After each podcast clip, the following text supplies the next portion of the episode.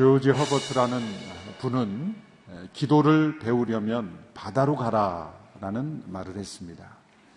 기도를 배우려면 바다로 가라라는 말은 해변의 아름다움이 기도를 가르쳐 준다는 말이 아니죠. 성난 파도를 일으키는 폭풍 속에서 우리는 진정한 기도를 배울 수 있다라는 말입니다. 폭풍 속에서 우리의 기도는 짧아집니다. 미사 요구가 필요 없습니다. 우리의 간절함에서 터져나오는 기도는 수식어가 많지 않습니다. 하나님 도와주십시오. 하나님 살려주십시오. 하나님 구원해 주십시오. 하나님 제발. 이러한 짧은 단어로도 우리의 마음이 하나님 앞에 드려지는 것이 바로 폭풍 속에서 배우는 기도입니다. 폭풍은 고난 속에서 항해하는 인생들에게 하나님께서 그분의 주권을 가르쳐 주시는 방법입니다. 엄청난 고난 속에 있었던 욥이 하나님 앞에 많은 질문을 던지죠. 욥기가 길어진 까닭은 그의 고난의 길이기도 하지만 고난 속에서 욥이 하나님 앞에 많은 질문을 던졌던 질문이 많았기 때문입니다. 결국 그 많은 질문에 대해서 하나님이 응답하실 때 폭풍 속에서 하나님께서 임재하십니다. 왜 하나님께서 이 폭풍과 함께 나타나셨을까? 이 폭풍을 통해서 말씀하시는 하나님. 그 폭풍 속에서 하나님 말씀하시죠. 내가 땅에 기초를 놓았을 때 내가 어디 있었느냐. 내가 번개가 내려가는 길을 아느냐. 만물을 창조하신 하나님, 만물을 통치하시는 하나님의 그 주권과 섭리를 어찌 인간이 다 이해할 수 있겠습니까? 욥은 폭풍 속에서 하나님을 만났습니다. 욥이 이렇게 고백하죠. 마지막 부분에서 내가 다 할 수 없는 일을 말하였고 이해할 수 없는 일을 말했습니다. 과거엔 내가 귀로만 들었더니 이제는 눈으로 주님을 보게 되었습니다. 귀로 듣는 신앙에서 눈으로 하나님을 보는 신앙으로 변화된 것이죠. 욥은 폭풍 속에서 하나님을 만났습니다. 또한 폭풍은 하나님의 뜻에 불순종하는 인생들을 돌이켜서 하나님의 뜻에 순종하게 하는 하나님의 방법입니다. 니느웨로 가서 하나님의 심판을 전하라는 말씀을 불순종하여 다시스로 가는 배를 탔던 요나를 하나님께서 폭풍으로 쫓아가셨어요. 그 폭풍은 요나 때문에 일어난 폭풍입니다. 그 배가 좌초에 될 위기에 처해서 결국 요다가 바다에 떨어지게 되죠.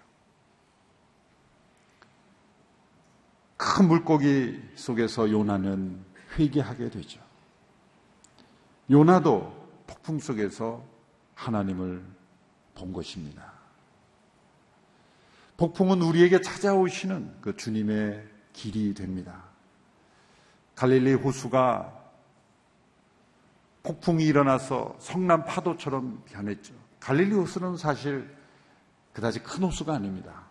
아, 우리나라에서도 흔히 볼 수 있는 정도의 그런 그큰 호수는 아닙니다. 그런데 그 호수에서 어떻게 그런 성난 파도가 일어날까 해보면 예, 그런 성지 탐사나 가보면 그 해수면과 그 지형의 특성 때문에 어떤 때는 큰 바람이 일어나죠. 그래서 갈릴리 호수 근처에 있으면 갑자기 바람이 치면 막 파도가 치듯이 그렇게 파도가 쳐오르는 때가 있습니다. 심하게는 한 10m 이상까지 그 물결이 쳐올라올 때가 있다는 거죠. 그런 제자들이 탔던 작은 배가 감당하기에는 큰 파도가 일어나는 폭풍이 일어났을 때, 저 멀리서 누군가 그 무리를 폭풍 속에서 걸어오는 모습을 보았습니다. 한 제자가 소리쳤습니다. 유령이다! 라고 소리쳤습니다. 그때 다가오시던 주님이 말씀하시죠. 안심하다, 나다, 두려워하지 마라. 안심하라, 두려워하지 마라, 나다. 주님께서 왜 제자들을 찾아오실 때 폭풍이 잠잠할 때 잘 보일 때 찾아오시지 않고 그 폭풍 속에서 찾아오셨겠습니까? 그 이유가 있습니다. 이 폭풍이 지나간 이후에 제자들이 예수님께 어떻게 반응했는지를 마태복음 14장 32절에 33절에서 이렇게 말씀하고 있습니다. 같이 한번 읽어볼까요? 시작. 그리고 그들이 함께 배에 오르자 바람이 잠잠해졌습니다. 그때 배에 있던 사람들이 예수께 경배 드리며 말했습니다. 참으로 하나님의 아들이십니다. 제자들이 모두가 한결같이 하나님의 아들이십니다 하고 경배했다는 거예요. 기적이 일어날 때도 제자들이 이렇게 하나님을 경배한 적이 없어요. 가늠한 여인을 용서하실 때도 그리고 예수님께서 산상수훈을 말씀해 주실 때도 제자들이 이렇게 함께 하나님을 주님을 하나님의 아들로 경배한 모습이 나타나지 않습니다. 폭풍 속에서 그들에게 걸어오신 그리고 폭풍을 잠잠케 하시는 주님께 그들이 경배했다는 거죠. 왜 그렇습니까? 이 폭풍의 위험 속에서 그들의 모든 소망이 끊어지는 그 상황에서 그들이 구원을 얻었기에 그 체험 속에서 주님이 진정 하나님의 아들이심을 체험한 것입니다. 폭풍은 우리의 사회적 지위나 경력이나 돈이나 우리 자신의 배경을 전혀 고려하지 않고 찾아옵니다. 폭풍이 찾아오면 우리는 홀로 버림받한 것 같고 앞이 보이지 않고 그리고 모든 소망이 끊어지는 그런 상황에 처합니다. 그때 주님이 그 폭풍 속에서 우리에게 찾아오시죠. 그리고 말씀하십니다. 안심하라, 나다. 두려워하지 마라. 폭풍 속에서 이 주님의 음성을 듣는 복된 주일이 될 수 있게 되기를 바랍니다. 바울을 태운 배가 로마로 가는 중에 유라굴러라고 하는 엄청난 폭풍을 만났습니다. 그 폭풍 가운데 주님은 바울과 함께 계셨습니다. 그리고 주님은 바울을 통해 나타나셨습니다. 이 가이사라에서 로마까지 가는 여정은 아주 먼 길이죠. 3,200km 정도가 되는 먼 길이라고 합니다. 지도를 잠시 참조해 보시면 그냥 눈으로 한번 보시라는 겁니다. 이쪽 제일 아래쪽이 가이사라에서 쭉 이렇게 노선을 따라서 해안선을 따라서 어, 가는데 루기아라고 하는 지역에서 이제 더 큰 곡물선으로 갈아탑니다. 알렉산드리아 호라고 하는 배로 갈아타서 좌측으로 어, 이동하던 중에 그 크레타라고 하는 한 섬까지 가는데 역풍이 계속 불어서 더디어진 것이죠. 그래서 가까스로 그 크레타 섬에 미항이라고 되어 있는데 우리말 성에 아름다운 항구라고 되어 있는 곳에 잠시 정박하게 됩니다. 그때에 이제 중요한 결정을 내려야 하는 시점이 된 겁니다. 계속 항해를 이탈리아로 가는 항해를 할 것인가 아니면 그곳에서 머물러서 더 지체해서 그 일기를 보고 어, 판단할 것인가라는 그 판단을 크레타 섬에서 하게 되는 거예요. 이때 바울은 경고를 합니다. 충고를 합니다. 지금은 시기적으로 위험한 시기입니다. 그때가 약 한 10월, 우리 달력으로 양력으로 한 10월 초중순 정도가 되었을 텐데 이 기간 동안에 9월 중순에서 11월까지는 위험한 지역이라 합니다. 물론 11월 이후에는 더 위험하고 항해가 거의 불가능할 정도로 위험한 지역인데 어쨌든 위험한 지역인데 바울은 이 역풍이 계속 불어오는 걸로 봐서 감지한 것이죠. 이것은 꼭 기도를 통해서 음성을 듣지 않아도 경험상 상식적으로 과학적인 판단을 내려보면 충분히 알 수 있는 그런 판단이었다는 것이죠. 그래서 바울이 예, 충고를 합니다. 27장 9절에서 11절의 말씀을 보시면 바울의 충고입니다. 같이 한번 읽어볼까요? 시작.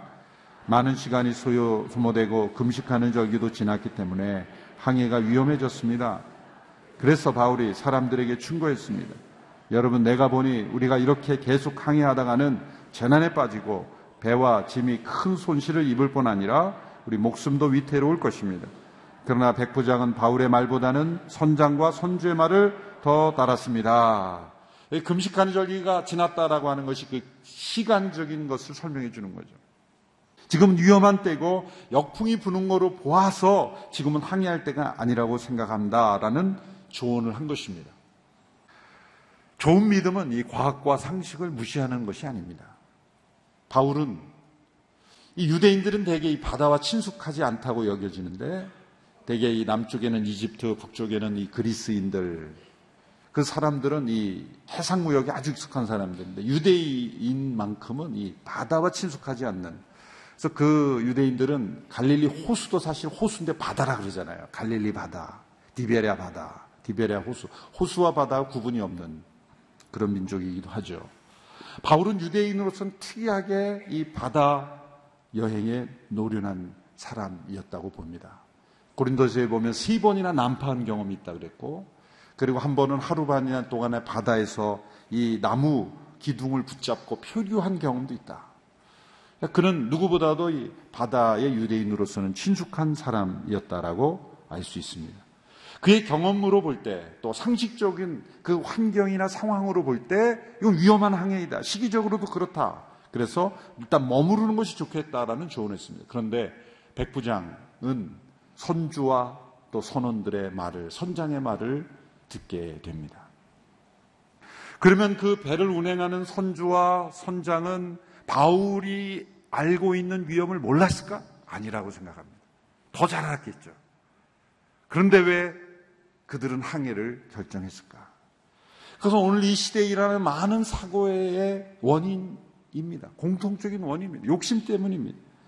지금 바울이 갈아탄 이 크레 그 루기오라는 지역에서 갈아탄 그 배는 큰 곡물을 순송하는 선입니다. 곡물선입니다.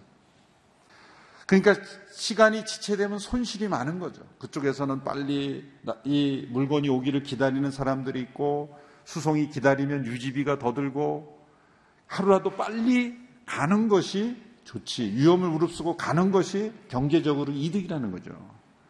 지체할 이유가 없다는 거예요. 어차피 위험한 거 일단 가서 빨리 하루라도 단축시키자라는 욕심 때문에 항해를 강요한 거예요. 오늘 이 시대에 피할 수 있는 폭풍을 만나는 것은 인간의 욕심 때문이죠.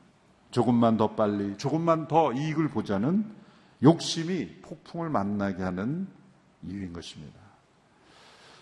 제가 언젠가 지방을 내려가는데 충청도 어느 지역인지 제가 잊어버렸습니다만은 그, 그 고속도로 중간 그 국도 아, 오른쪽에 이런 큰 표지판이 붙여 있더라. 아마 그 지역에서 차가 없으니까 과속을 많이 하나 봐요. 그랬더니 이런 표지판이 있어서 눈길을 끌었습니다. 이렇게 써 있었어요. 그렇게 급하시면 어제 내려오시 그랬지요. 발음이 잘 안 되는데 다시 한번 요 그렇게 급하셨으면 어제 내려오지 그랬지요. 이렇게 제대로 제가 발음했나요? 모르겠네요. 그렇게 급했으면 어제, 어제 내려오지 그랬냐고 그러는 거예요. 참 정신이 바짝 나더라고요. 우리 차도 과속하고 있었거든요. 급하게 빠르게 조금만 더 얻고자 하는 욕심이 이 바울이 탄 배가 폭풍을 만나게 됐다는 거예요. 처음에는 부드러운 남풍이 불자 아 괜찮겠다 생각하고 항해를 했습니다. 얼마 지나지 않아서 유라굴로라는 태풍이 불어닥쳤어요. 사진을 다시 한번 보여주시면 지도를 보여주시면 지도를 다시 한번 보여주시면 크레타 섬에서 내려오자마자 바로 이제 에, 그 태풍을 만난 거예요. 그래서 에, 저쪽에 그 몰타라고 하는 섬에 에, 나중에 그 도착 그 상륙하기 전까지 그들이 이제 살아남아서 올라가기 전까지 그게 다 표류의 여정이 상당히 긴 여정이 되었죠. 몰타 섬에 가면 지금도 가면은 바울이 그곳에 머물렀던 그러한 흔적들 그런 것들이 남아 있습니다. 자 그런 이 폭풍을 만나서 그 바다를 표류하는 과정에 그들은 할 수 있는 모든 것을 다 했죠.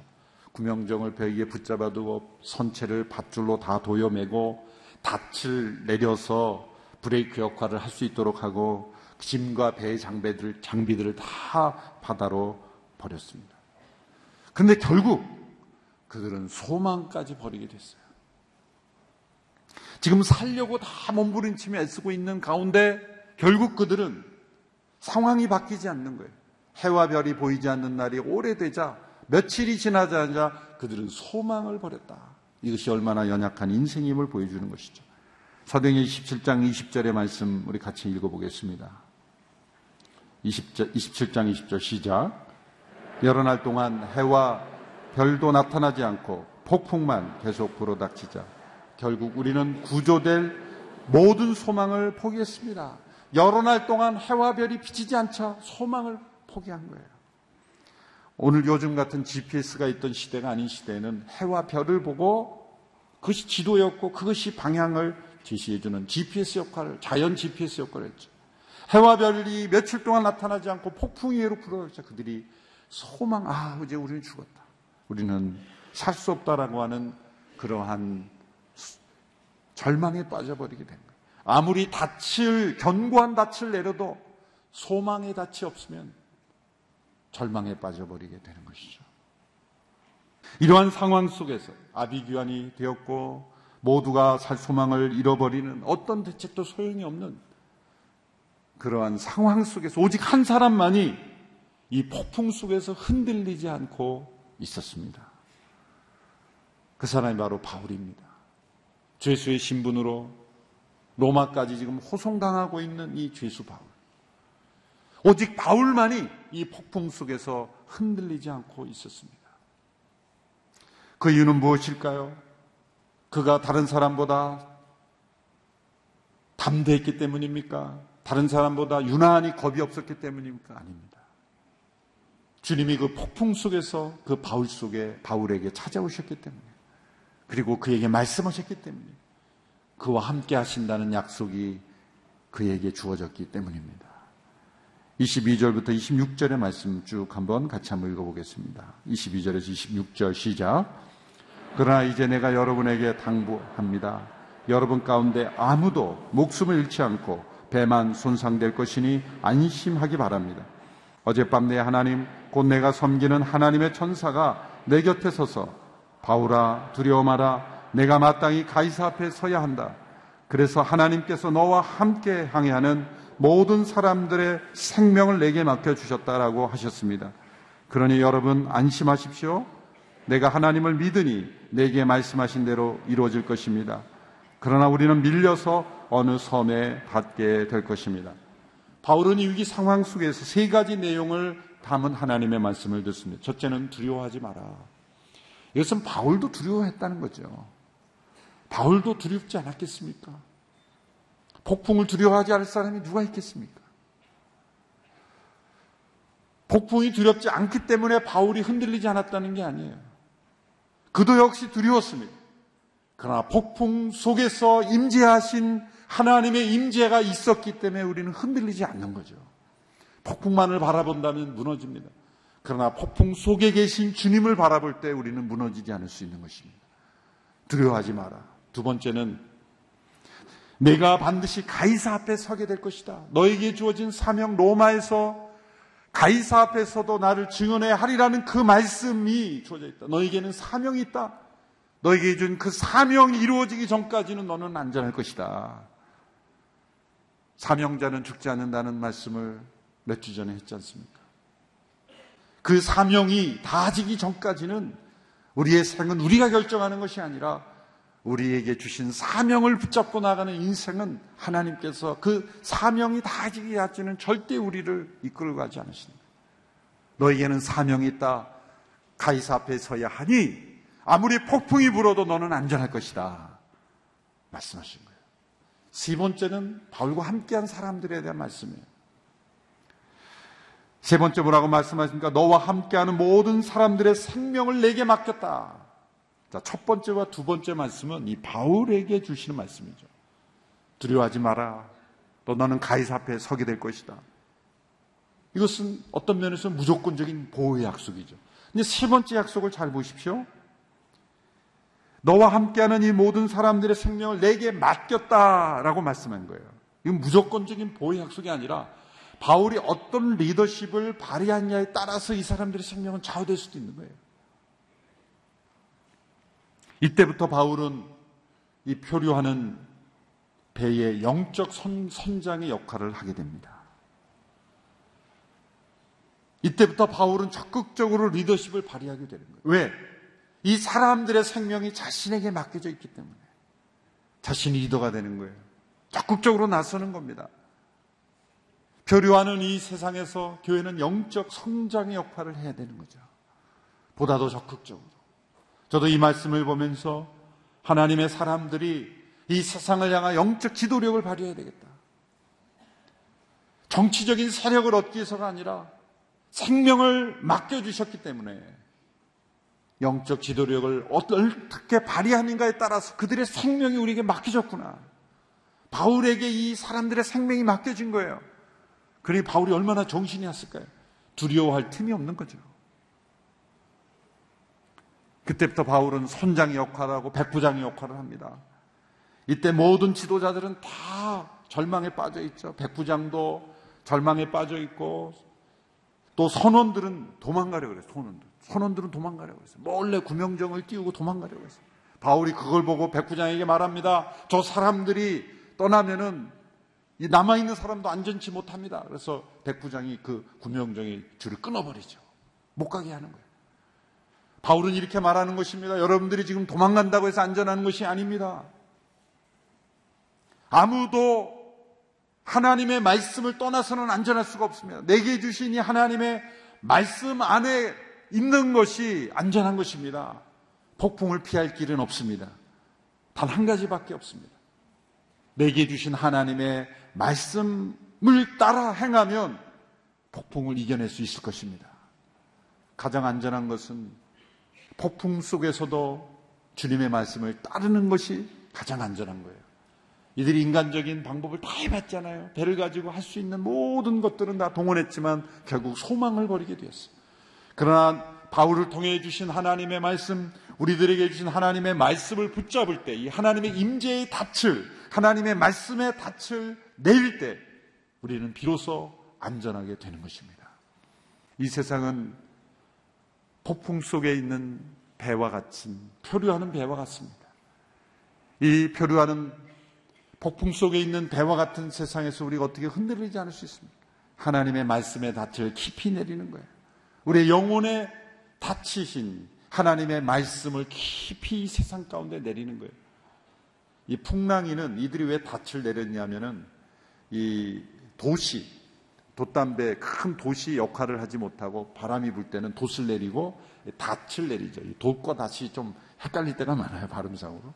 닻을 깊이 내려, 앵커죠, 영어로. 앵커를 깊이 닻을 내리면 그 닻을 끌어당기면서 배를 지탱하고 그 닻을 또 끌어올려서 던져서 이렇게 조금씩 조금씩 앞으로 간다는 거죠. 바람이 전혀 없을 때도 마찬가지입니다. 바람이 전혀 없을 때도 배가 못 움직이 그때도 닻을 내려서 어, 그 닻으로 끌고 배를 끌고 가는 거예요. 그러나 닻이 효용없는 그런 폭풍 속에서 어떻게 우리가 이 험난한 폭풍 속을 항해할 수 있겠습니까? 우리의 영혼에 닫히신 하나님의 말씀, 우리의 인생의 운명을 아시며 역사를 결정하시며 그리고 우리의 삶을 주관하시는 하나님의 임재 앞에 깊이 영혼의 닻을 내리는 것입니다. 유라굴로 폭풍은 276명의 생명을 바울에게 맡겨서 바울과 함께 하시고 바울이 섬기는 그 하나님의 능력을 나타내신 사건이에요.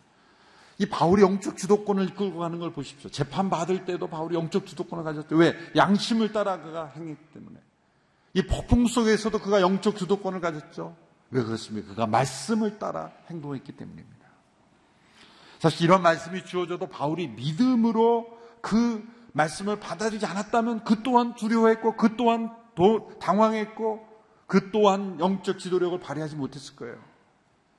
주님이 이렇게 말씀하셨을 때 그 말씀을 아멘으로 받아들이면서 두려워하지 말라 할 때 두려워하지 않고 너는 가이사 앞에 설 것이다 했을 때 나는 설 것이다라고 믿었고 이 생명을 너에게 맡겼다 할 때 그는 지도력을 발휘했던 거예요.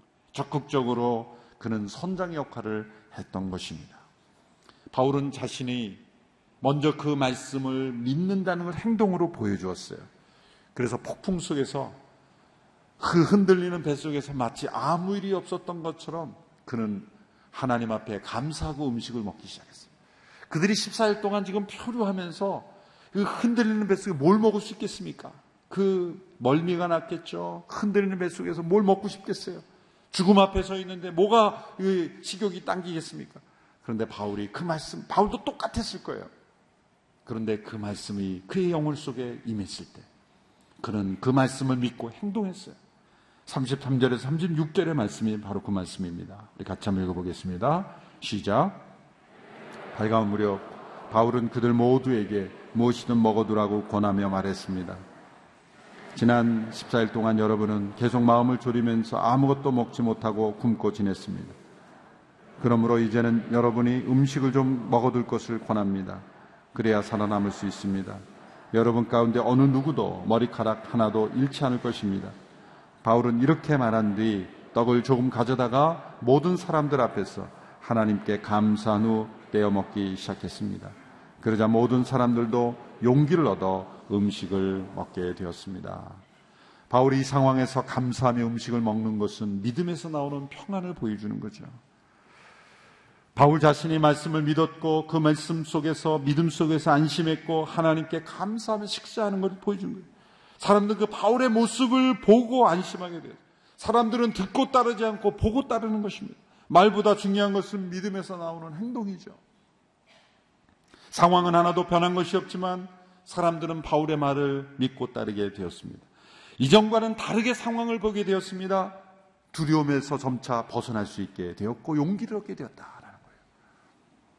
18세기 후반 랄프 에머슨이라는 분은 이런 말을 했습니다. 지혜로운 사람은 폭풍이 닥칠 때 위험에서 구해달라고 하지 않고 두려움에서 구해달라고 하나님께 기도한다. 바울은 이 폭풍이 지나가게 해달라고 기도하지 않았습니다. 그는 두려움에서 벗어나게 해달라고 기도했을 것입니다. 그리고 하나님께서는 그에게 말씀으로 임재하심으로 그의 영혼을 붙잡아 주셨고 그와 함께한 사람들의 생명을 구원해 주셨습니다. 폭풍 속을 지나고 있는 바울을 하나님은 찾아오셨습니다.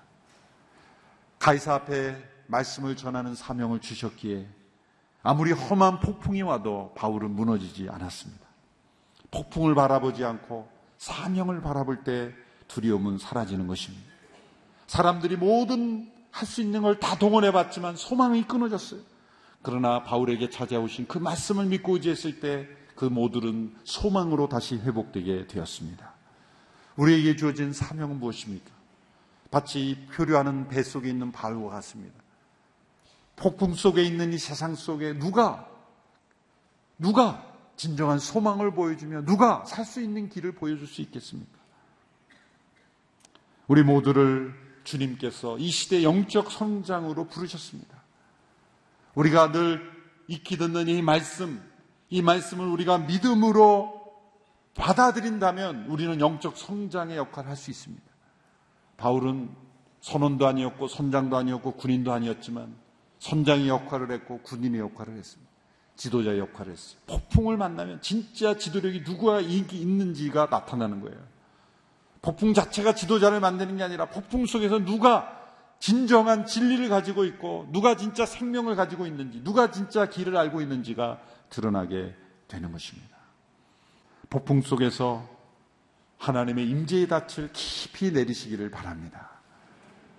하나님의 임재의 닻, 하나님의 말씀의 닻을 깊이 내릴 때 어떤 폭풍 속에서도 흔들리지 않는 인생을 살 수 있음을 믿습니다.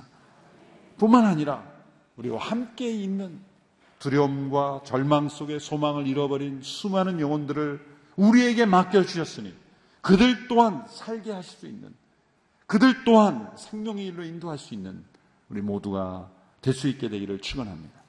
폭풍을 통해 하나님을 바라볼 수 있게 되기 바랍니다. 폭풍을 통해 찾아오시는 그 하나님의 임재를 깊이 경험함으로 흔들리지 않는 인생이 되는 우리 모두가 되기를 축원합니다. 함께 찬양을 부르고 기도하고 마치도록 하겠습니다. 주 품에 품으소서.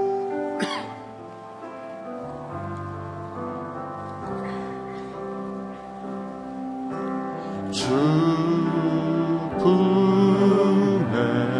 다 같이 눈을 감고 우리의 영혼을 주님 앞에 올려드리며 주님의 임재의 닻을 깊이 내려 주시옵소서 기도하며 나아가겠습니다.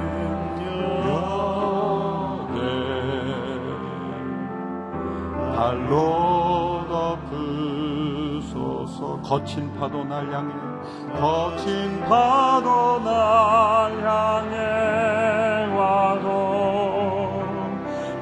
주와 함께 날아오으리 폭풍 가운데 나의 영혼 잠잠하게 주님 안에 나 거하리. 주님 안에 나 거하. 주 능력 나 잠잠히 믿네. 주 능력 나 잠잠히 믿네. 거친 파도 나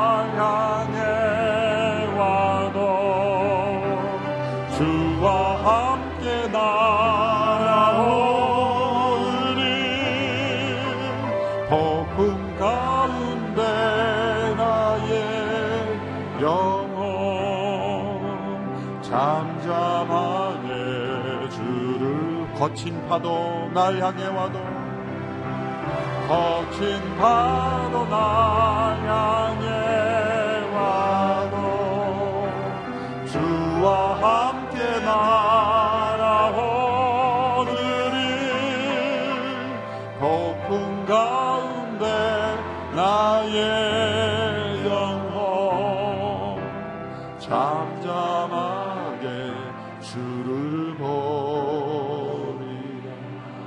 다 함께 기도하며 나갈 때 폭풍 속에 있는 내 영혼이 잠잠하게 주님을 바라보기를 원합니다.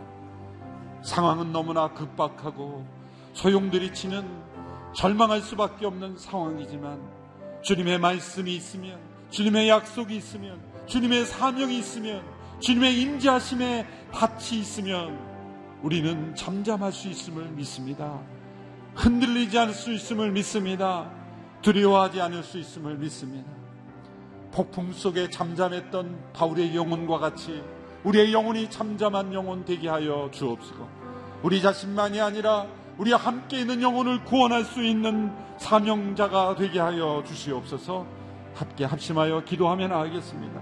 하나님 아버지 폭풍 가운데 바울을 찾아오신 주님 폭풍 속에 그의 영혼이 흔들리지 아니하며 영적 성장의 역할을 감당할 뿐만 아니라 많은 영혼을 살리는 276명의 영혼을 그에게 맡겨주신 하나님 아버지 폭풍 속을 지나고 있는 우리의 인생 교류하는 이 세상 속에 우리를 영적 성장으로 삼아주신 것을 감사합니다. 두려워하지 마라 안심하라 나다 두려워하지 마라. 내가 너와 함께하리라는 그 약속의 말씀을 믿고 교류하는 인생 속에 함께 두려워하지 않게 하여 주시옵시고 하나님의 말씀을 믿고 의지함으로 담대하게 믿음으로 용기를 얻어 승리하게 하여 주시옵시고 우리에게 맡겨진 영혼 주님 앞에 인도할 수 있는 저희가 되게 하시고 주께서 인도하시는 그 섬으로 온전히 나갈 수 있도록 우리 모두가 되게 하여 주시기를 원합니다.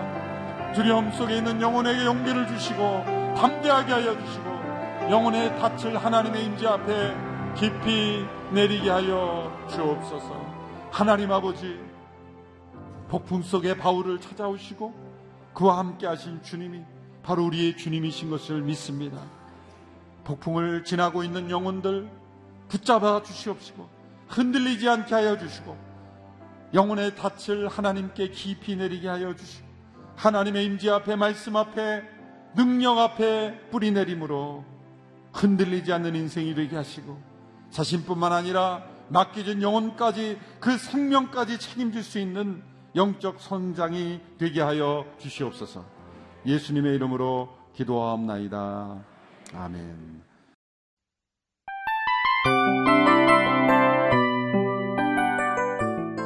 이 프로그램은 청취자 여러분의 소중한 후원으로 제작됩니다.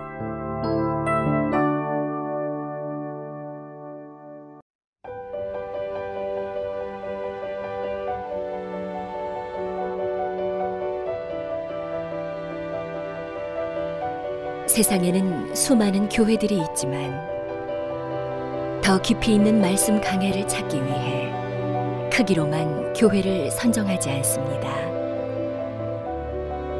보다 좋은 영적 콘텐츠를 더 많이 나누기 위해 방송비를 받지 않습니다. 1년 365일 복음만 전하고 싶어서 우리는 광고를 하지 않습니다. 온누리의 복음을 땅끝까지 CGN TV와 함께 땅끝 성교사가 되주세요